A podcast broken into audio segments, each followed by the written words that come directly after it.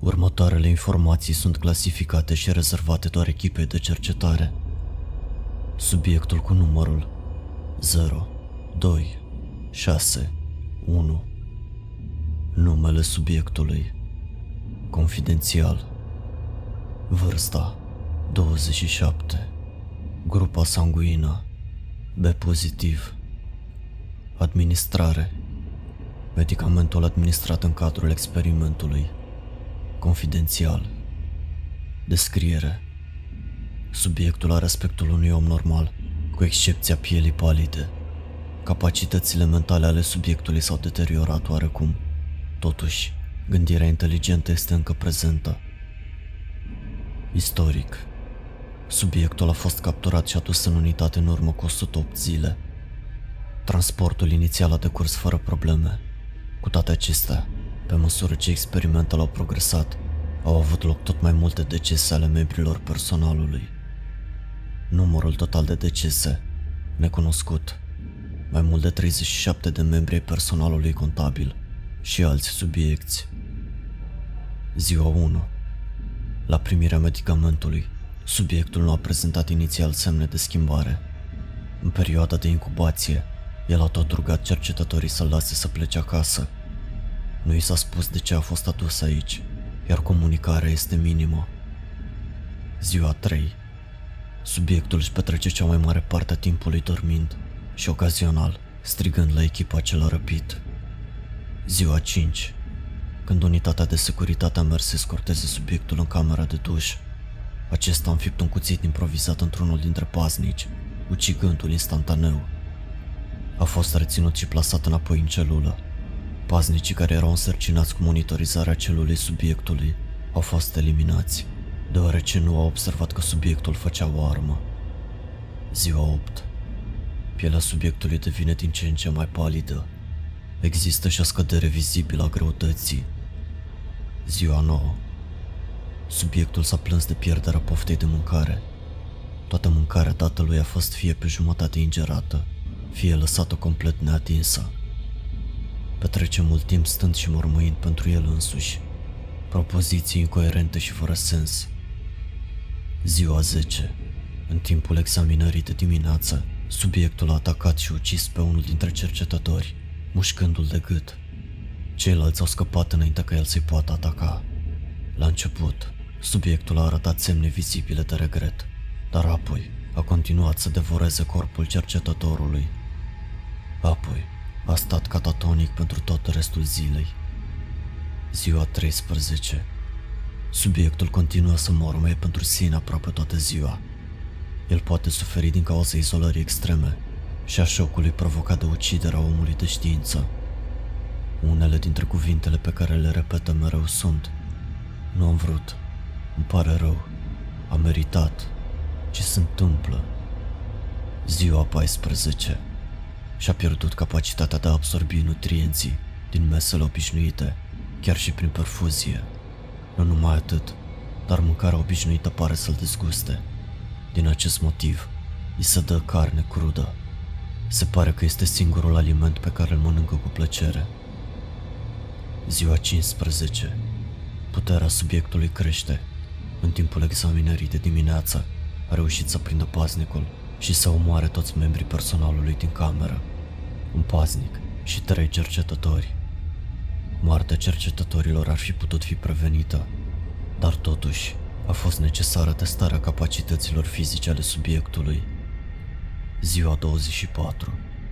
Puterea subiectului continuă să crească. Consumul de carne este în creștere, iar carnea de animale pare să nu-l mai mulțumească. I s-a furnizat zilnic un exemplar viu, alți subiecti de testare care au fost aduși aici sub pretextul unui experiment social. Observație. La intrarea în celulă, subiectul petrece aproximativ un minut privindu-și prada. De obicei, îi lipsește răspunsul sau orice interacțiune socială la întrebările date și pur și simplu continuă să atace victimele, ucigându-le cel mai adesea cu mușcătură de gât. Ziua 31 Personalitatea subiectului s-a deteriorat și mai mult și pare să nu mai aibă decât o aparență de gândire inteligentă. Acesta se comportă ca un om normal pentru a putea să-și prindă prada.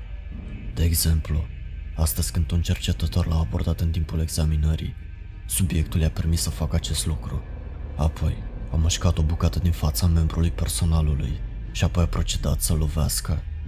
Chiar și după ce capul cercetătorului era o pulpă însângerată, el a continuat să lovească cadavrul. Abia după 9 minute subiectul s-a oprit și a procedat ingerarea rămășițelor. Testele făcute au arătat că ritmul cardiac al subiectului a încetinit. Ziua 33. Subiectul nu prezintă semne vitale. Ritm cardiac, respirație, etc.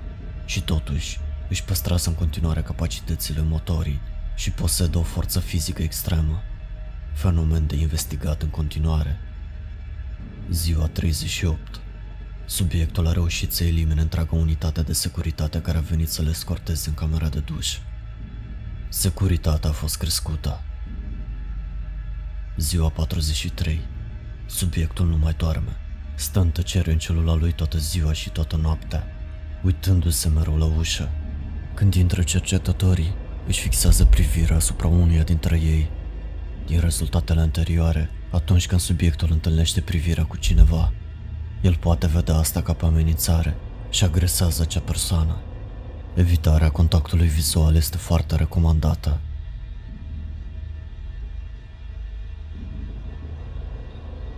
Ziua 50 Datorită puterii enorme a subiectului, echipele de cercetare vor fi trimise în interiorul celulei doar în caz de urgență.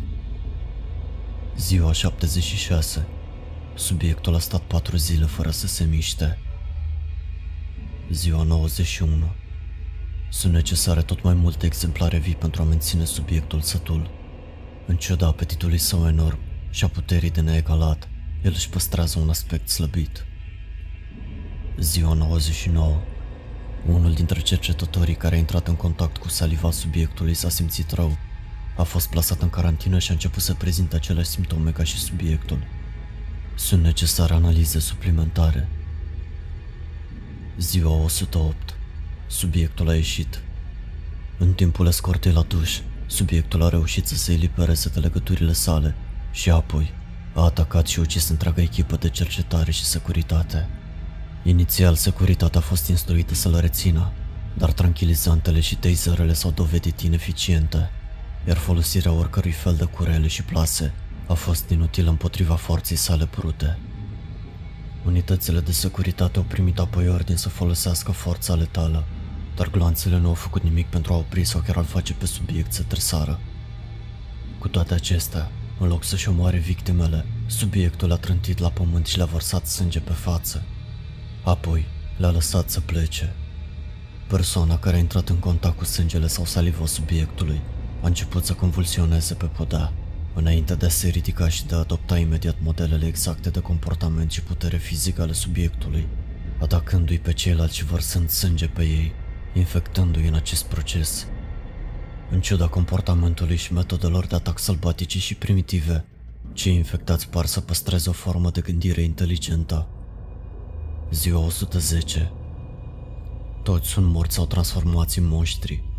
Cei infectați au deschis ușile și au scăpat din unitate dar unul încă rămâne înăuntru.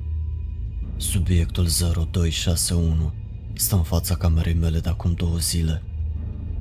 Deși camera este încuiată, poate trece cu ușurință prin ea, dar cred că se joacă cu mine. Cred că vrea să se răspune pentru cele 108 zile pe care le-a petrecut în închisoare. Știu că poate sta acolo zile, poate chiar luni, și nu am mâncare sau apă aici. Aș putea aștepta sosirea ajutoarelor, dar mă îndoiesc că va veni cineva. Mi-am petrecut întreaga viață urmărind măreția și încercând să sparg limitele umane, doar pentru a fi distrus de propria mea creație. Probabil că am condamnat și omenirea în acest proces. Cine găsește acest mesaj, caută un loc sigur și merge acolo cu cei dragi, pentru că ei vin. În ceea ce mă privește, Timpul meu aproape s-a terminat. Am o armă aici, dar nu o voi folosi împotriva subiectului 0261. Lisa, Maggie, iertați-mă.